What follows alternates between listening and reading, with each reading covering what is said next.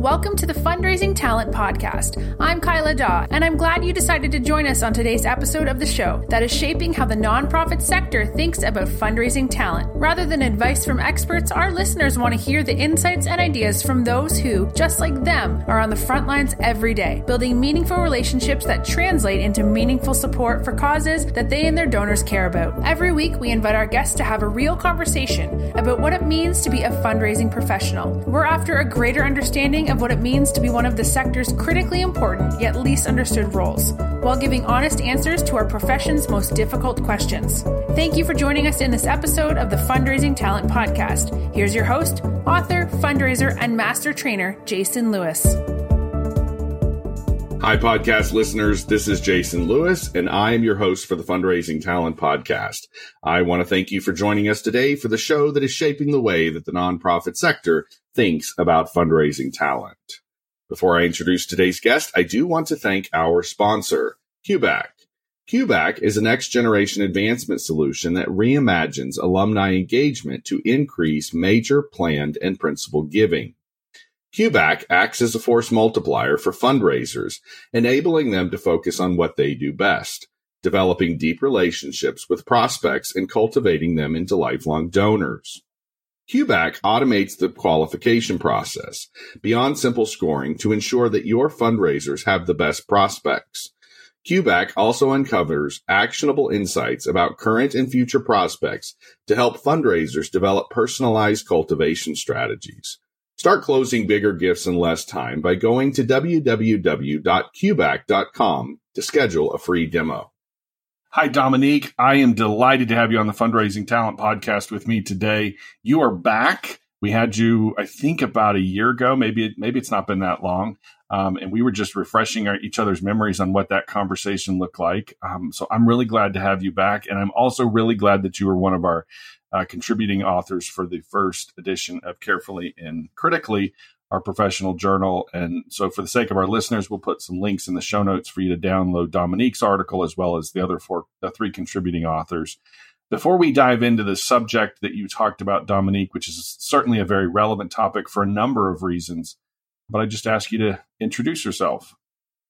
Yeah, and thanks for having me back. I love being on here with you. It was a great time last time, so I already know we're about to have a great conversation. So again, I'm Dominique Calixte. I'm the Associate Director of Annual Giving and Special Events at YW Boston. I use the She series and I spend a lot of my time thinking about fundraising strategies, especially around individuals and special events.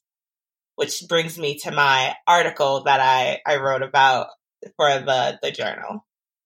So, Dominique, before we dive into that, tell me about the YW in Boston in the pandemic for the last year because I think the last time we talked, if we if, if we were in the midst of the pandemic, it was at the very beginning. So, give me an update on how things have been navigated for you all.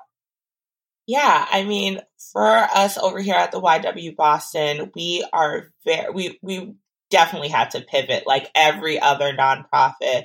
Um, especially we do a lot of our things in person. So getting things up to speed for our on the program side and on the fundraising side, just so that we were ready to deliver virtually was a big priority, especially when we had first um, chatted what was like a year ago, I think now, um, right at the onset of the pandemic. And so really thinking through how to create those spaces because at the YW we're having conversations that require you to build space so that um, you can meet people where they are and have those direct conversations so that you can see some sort of impact in terms of moving towards a more equitable and inclusive space. And so be- being able to build those spaces virtually was really the big priority and thinking through what were the aspects of those spaces that we were creating in person that we need to bring into the virtual world.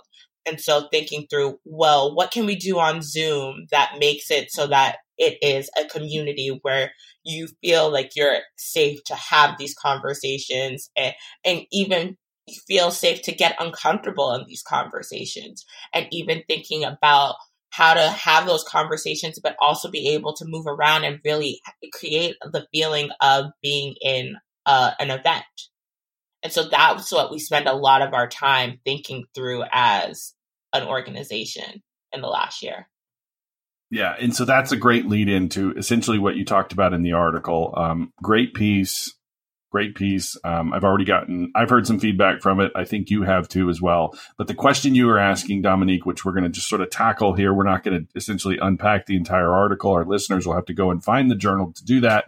Uh, but you're asking the question: Is it time to rethink our special events? And it's it's kind of interesting that you pose that question because what you think about what if we all think about what COVID has allowed us to do, it has allowed us to put what our special events looked like on pause and given us time to you know address that immediate need of addressing whatever that you know event was generating in terms of activity for us.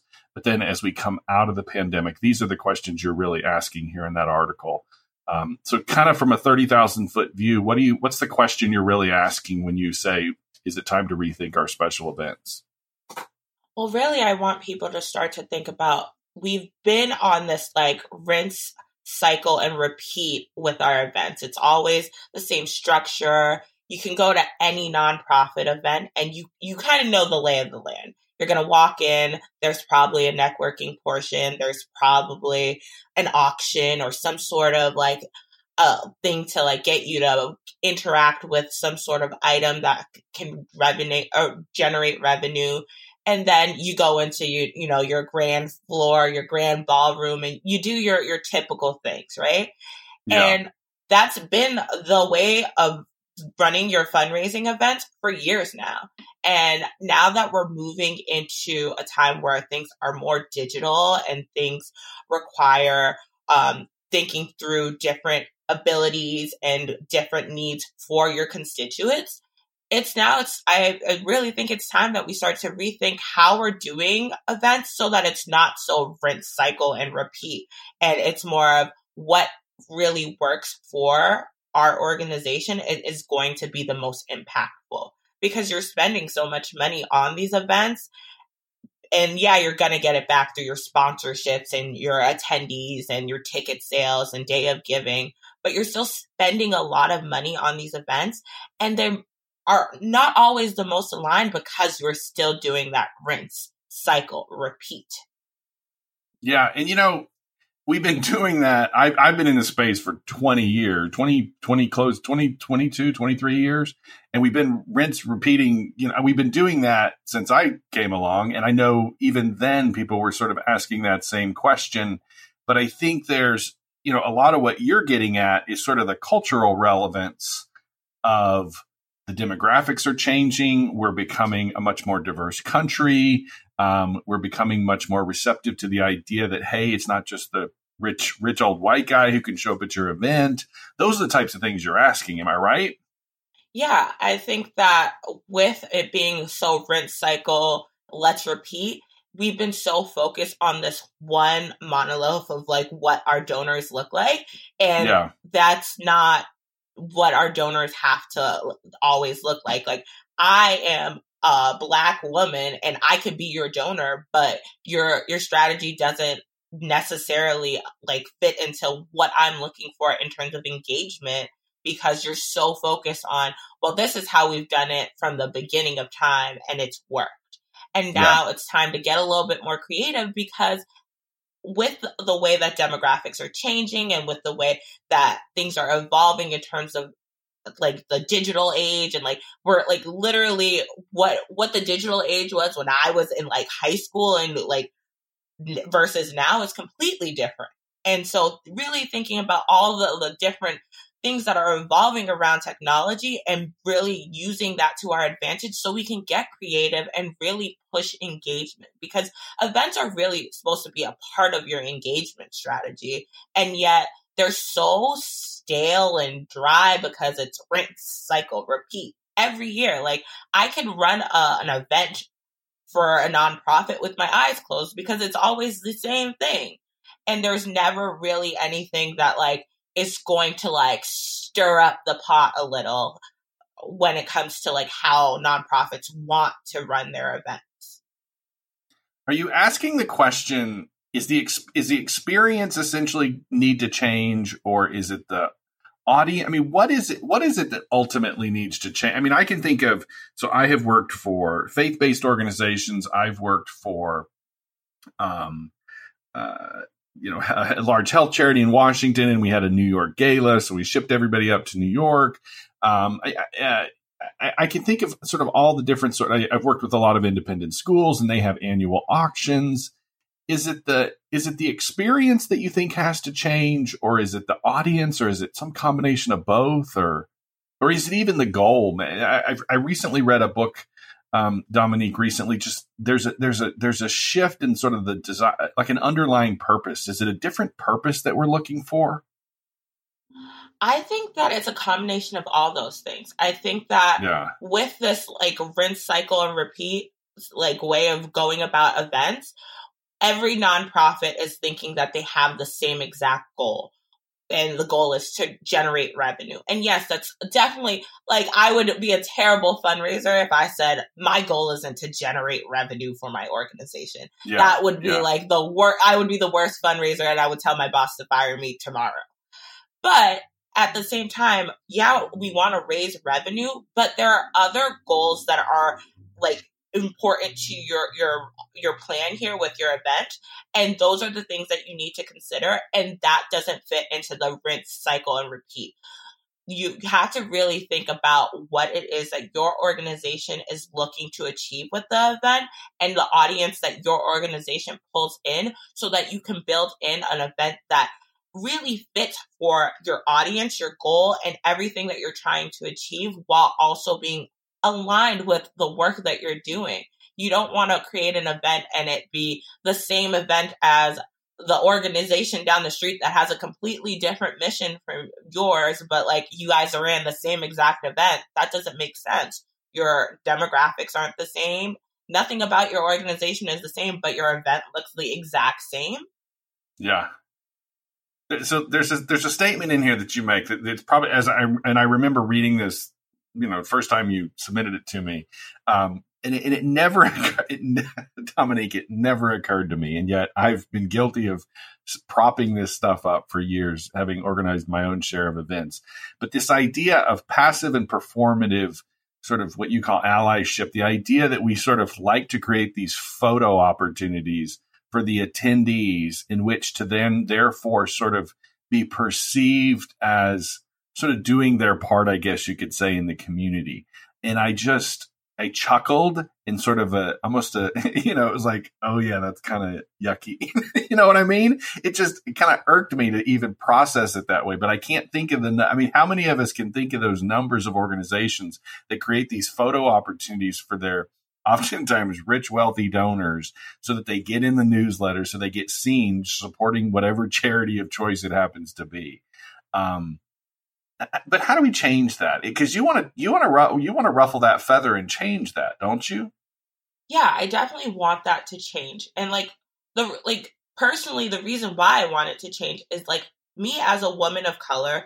I'm a black yeah. woman. I like unapologetically am a black woman, right? Yeah. And yeah, I yeah. go into these events and I'm like, if I were a participant at one of these organizations and I walked in and I saw this, I'd be like, what? And so that you're in in doing these like performative allyship opportunities for your donors, you're really creating an opportunity to alienate other people who are also just as important to your constituent base. Uh, yeah. Like you want to make sure that you have a diverse constituent base so that you're able to bring a variety of opinions to the table and you're able to really make an impact and create opportunities for people to really understand social impact and not just, oh yeah, me and Sally and Billy and and Jeff, we all went to that event and literally Sally, Billy, and Jeff, they go to all the events and they're right, going to right. make sure that you know that they're at all the events.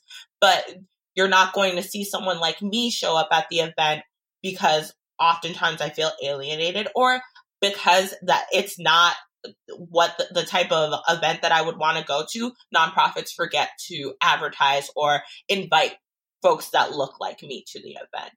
And that's what then creates the super performative opportunity for your Jeffs, your Billies, your your Johns, and Karen, and etc. right. Okay, so is the event still going to happen, and it's just going to look differently, or because I'm hearing what I'm talking, what I'm what I'm hearing from you, and what I'm hearing from other people is both the tension of having a different event, but also what I'm constantly hearing that we've learned in the midst of this pandemic is that the virtual events, for example, are drawing in a more diverse. It's it's sort of helping us achieve that that aspiration of having a more diverse and representative, uh, representative sort of crowd there. But what I'm also hearing in between the lines of I think what you and I are talking about here is that at some point we may want to achieve an in-person event where you and I a woman of color and me, a white guy, are standing next to each other, embracing and thinking, hey, this is great that we're together and making that more representative of whatever the hell the event is. Yeah, I think that's the the overall goal and in order to achieve that overall goal, you have to spend the the same amount of time that we spent in this pandemic thinking about how to pivot and make sure things work in this virtual world. That should be the same amount of effort that you put into thinking through what are the the key things about this event that are going to make sure that the event aligns with our organization's mission. Who are you targeting? Who who's getting an invite? Who's on your host committee? Who's making sure that you're reaching out to sponsors? Who like who are your sponsors? These are the things that are really going to help make sure that room is filled with people that don't just all look the same and exclude or alienate people who don't fit into that that donor profile build that has been the donor profile for so long. Yeah. Yeah. Um, in the later in the article, you start talking about vendors, and you know a lot of times these events rely on sponsorships, right? and when I was reading that, um, I penciled in my margin uh, while I was reading it the idea of a statement that I had read. This was all pre-pandemic pre sort of the social unrest, Black Lives Matter, sort of all the sort of tension that's in the air the last couple of years, was the uh, a lot of this sort of simmered to the top during the the Trump Trump Trump administration. The idea that everything is political now, and when I when I was thinking about your comments about vendors, I wondered, okay, are the events going to because a lot of times these vendors are oftentimes utilizing our events for their own marketing purposes. But if marketing is now becoming much more politically driven, like we just know there's politics and there's there's messages sort of ingrained in sort of what we do.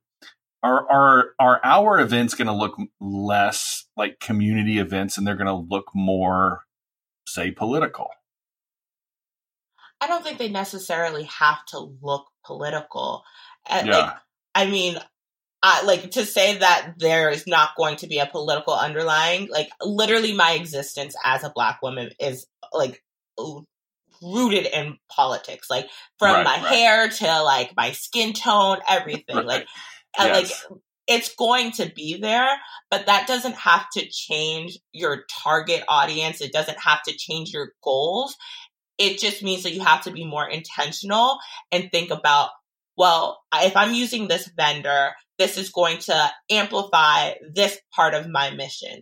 So like when I'm thinking about vendors that I'm using, I'm making sure that I'm looking for vendors that have representation of, across all the spectrums. I'm not yeah. just looking for oh, I, I want a, a woman of color owned or a, a black owned. I want, I want I want to see trans owned businesses. I want to see o- businesses owned by anyone from the LGBTQIA community. I want to see a true community that really reflects the the world so that my mission is de- definitely at the forefront because I'm putting into the I'm putting effort into making sure there's a social impact and people are aware that there's more than just, you know, your typical like big name vendors that your hotels and your whatever venues you're using try and push on you.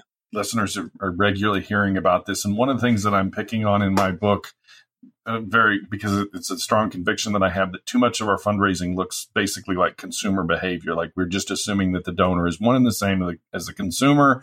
So if it happens to be, if our stereotypical consumer in the marketplace is a you know white affluent male, then that's who we sort of quote unquote sell to. And I think that's kind of what you're getting at when you talk about these themes. And I think about so many of my different clients who have these gimmick type themes. You talk about the roaring 20s and the black ties and the casino nights and those sorts of things. And and again, I'm thinking about an author that I read. I, her name for uh, forgive me for forgetting her name, but she talks about how we're when we convene people for these events, we have to think about the purpose, and that's what you're getting at here in your article. Is that it's so distracting, and then it also puts these people in sort of a different posture because they come there to consume the entertainment rather than perhaps perhaps be citizens of a you know the the the, the kind of contrast I make in the book is the difference between a consumer and a citizen. And I think what you're conveying here in this this article is the idea that we want citizens showing up for these events, not consumers. Am I right? Absolutely. I mean, you're going to have more of an impact and you're going to have better engagement opportunities with your attendees if you really focus on them as citizens, as people, because then you're going to be able to build those genuine relationships. Whereas if you're just, you know, paintbrushing and doing the rinse, cycle, repeat, and like using that same strategy over and over again, you're really, you're, you're missing a lot of new people that might be coming into your event because you can you can do the work and have people from various backgrounds on your host committee and you can be intentional about making sure that you're using different vendors. But if it's not a whole wraparound strategy where you're being intentional you're not creating an experience where people are going to say yeah i definitely want to come back and engage with that organization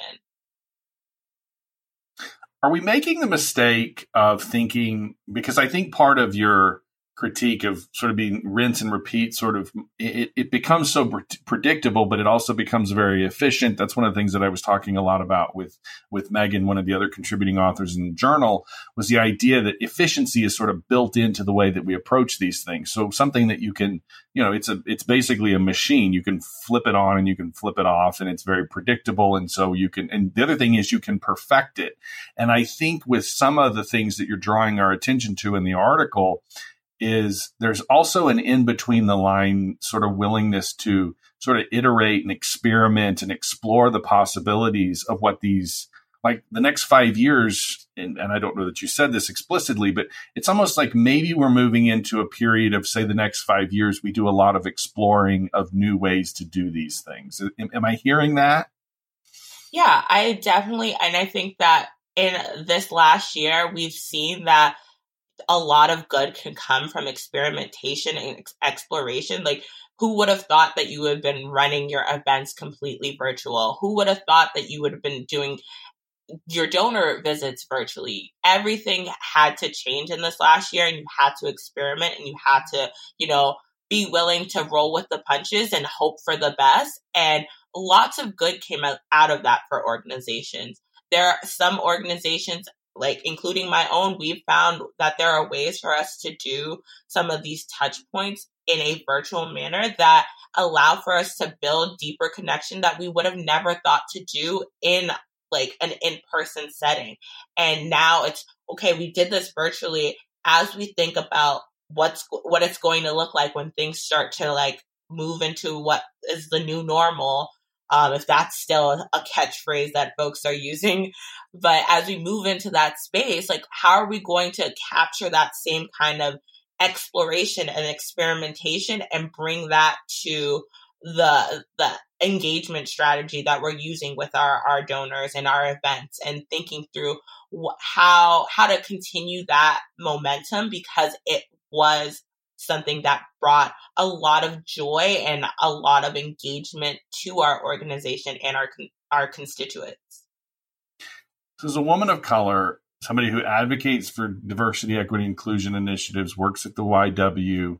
I think the the word when we think about diversity, equity, inclusion, and I think about special events, I think about the inclusivity that sort of doesn't seem to sometimes jive real well. I, I think we can get diverse And I think we can create equity in the room, but it's the inclusiveness because sometimes, I mean, our purposes are, are, are our purposes going to have to evolve for purposes other than fundraising in order to be inclusive? Or can we be can we at any time be exclusive for the purpose, perhaps exclusive for the purpose of raising money? Do you follow what I'm asking? I'm sort of wrestling with that. I'm just wrestling with just the word inclusive. Yeah. I think that there doesn't necessarily have to be an ex- exclusive nature to um, fundraising. And I think that there are ways to build an inclusive strategy into fundraising that still allow you to bring in the same amount of revenue, if not more, because you're creating a different kind of experience that sometimes you're you're not able to create in other settings. And so that is the the power of the nonprofit sector. We are creating this social impact and we're creating opportunities for people to really sit in that discomfort and see the see other things that they aren't typically seeing and getting to to sit down and have a conversation with with so and so who has uh, a different experience and getting getting to relate your experiences and have that be a part of your connection to your organization. So yeah, there for a long time the nonprofit sector focused on creating these exclusive experiences that made made it seem that like if you are a supporter of this organization, you are like this elite and all like all yeah. knowing person and like it it had this like icky feeling to it because there there doesn't need to be an elitism to doing good work. Yeah, like yeah. everybody should have access to being able to support good things and doing good work. And in making it exclusive, you're making you're you're literally alienating a group of people who may want to support the good work, but because you created this exclusive opportunity, they don't see themselves in that. Okay, so each one of the articles that are written in this, I knew there were as I read through them, as I read through each of the four articles in this this journal, I knew that there was probably a question that he, that our readers, or at least some of our readers, would ask that they would want to ask but would never dare ask. so here's the question I think people, when they're reading your article, Dominique, I think the question some of our readers are probably thinking is so what if the rich white people won't show up? So that they, so let's say they read your article, they they believe in it, they agree with it, they simmer on it, they're convicted. Yes, we're going to try something new, but what if the rich white people won't show up? Are what those the people then? that you want in your to support your work? Is that is that I don't know. I I, I, like, I, just think I think that's the I think that's the question that they're asking. I think that's the question that somebody's going to ask. And I would turn it what? back on them and say, is that the type of person that you want supporting your work as you continue on your journey and with your organization to do to create good and have so, a social impact? you have to really think about the people that you're surrounding your, your organization with and what impact that is going to have on the people that you're you're working with and you, that you're you don't want to create a situation where it's you're working with these people uh, and then you have these supporters and there's this power dynamic and there's structure there that doesn't allow any like you, you with having this power dynamic, you're not allowing for any mobility for the people that you're working with and you're trying and the the mission that you're working towards. So if you're going to allow someone who's not going to, you know, wanna come along with you as you, you know, really rethink the event space and try and build an inclusive space when it comes to nonprofit events, they're just they're a detractor from your mission and your work. And so then the question really lies is your priority the mission and the work, or is your priority to get this dollar to support the work, but you're not actually doing the work because you have this detractor? Yeah, I think I think so. I I've never been a big super fan of events myself because I think I think when they wrestle with that question, I think we've got a lot of events that have been in rinse and repeat mode for as long as they have, not because the more diverse audience wants to show up or the not so diverse audience doesn't, you know, whatever, who shows up or doesn't. Um, but because it, they are fundraising events, they are there solely for the dollar. And I think part of what you're challenging us with is at some point you have to ask yourself if the if the motives behind the event are even the right motives to begin with. Um, you know, the, the question you didn't pose in your in your article is perhaps some events aren't necessary anymore. In some cases, we just need to unplug the events. Is that is that perhaps part of the the, the question that has to be answered as well? Yeah, I think that with like the main thing with my question that I'm asking around events is are you thinking critically about what you're doing for your events and how they're being utilized for your organization and if they're still an asset to your organization right, besides right. just oh yeah it's going to bring in revenue. Well like okay lots of things will bring in revenue. Yeah. Like i can think of plenty of ways to bring in revenue but you have to think about the time that it takes to do that and the impact that it has on your organization and the people that you're working with and then really weigh all of those things and think about is that really what we need to be doing? And think critically about that because if you choose to continue to do that, there are implications. Yeah, I mean, we had a, I worked with a client for a couple of years, and they had and and I I participated in their annual event every year, and I got to know a handful of their major donors in the process. And Dominique, three years in a row, I went to their event, and their three largest donors, who in some cases contributed to the event as well, the three largest donors never showed up, and so it begs the question, you know, whether it's the people that are not that don't feel that the event is culturally relevant to them, or in some cases, it's the event that you've designed it for.